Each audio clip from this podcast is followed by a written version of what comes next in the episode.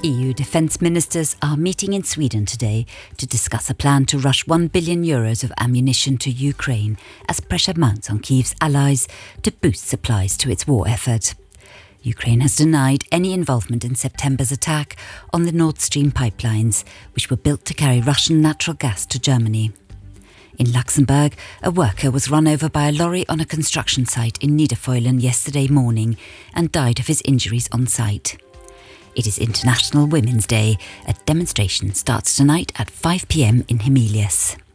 There'll be another public debate on a petition in the chamber this morning. This calls for better access to medical imaging, such as MRIs, scans, and mammograms. For more on these stories and for the latest news, head to RTL today.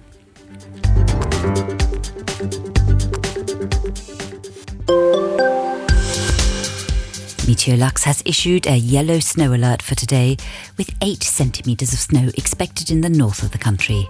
Morning temperatures start off between minus 1 and 2 degrees before rising to 1 to 5 degrees in the afternoon.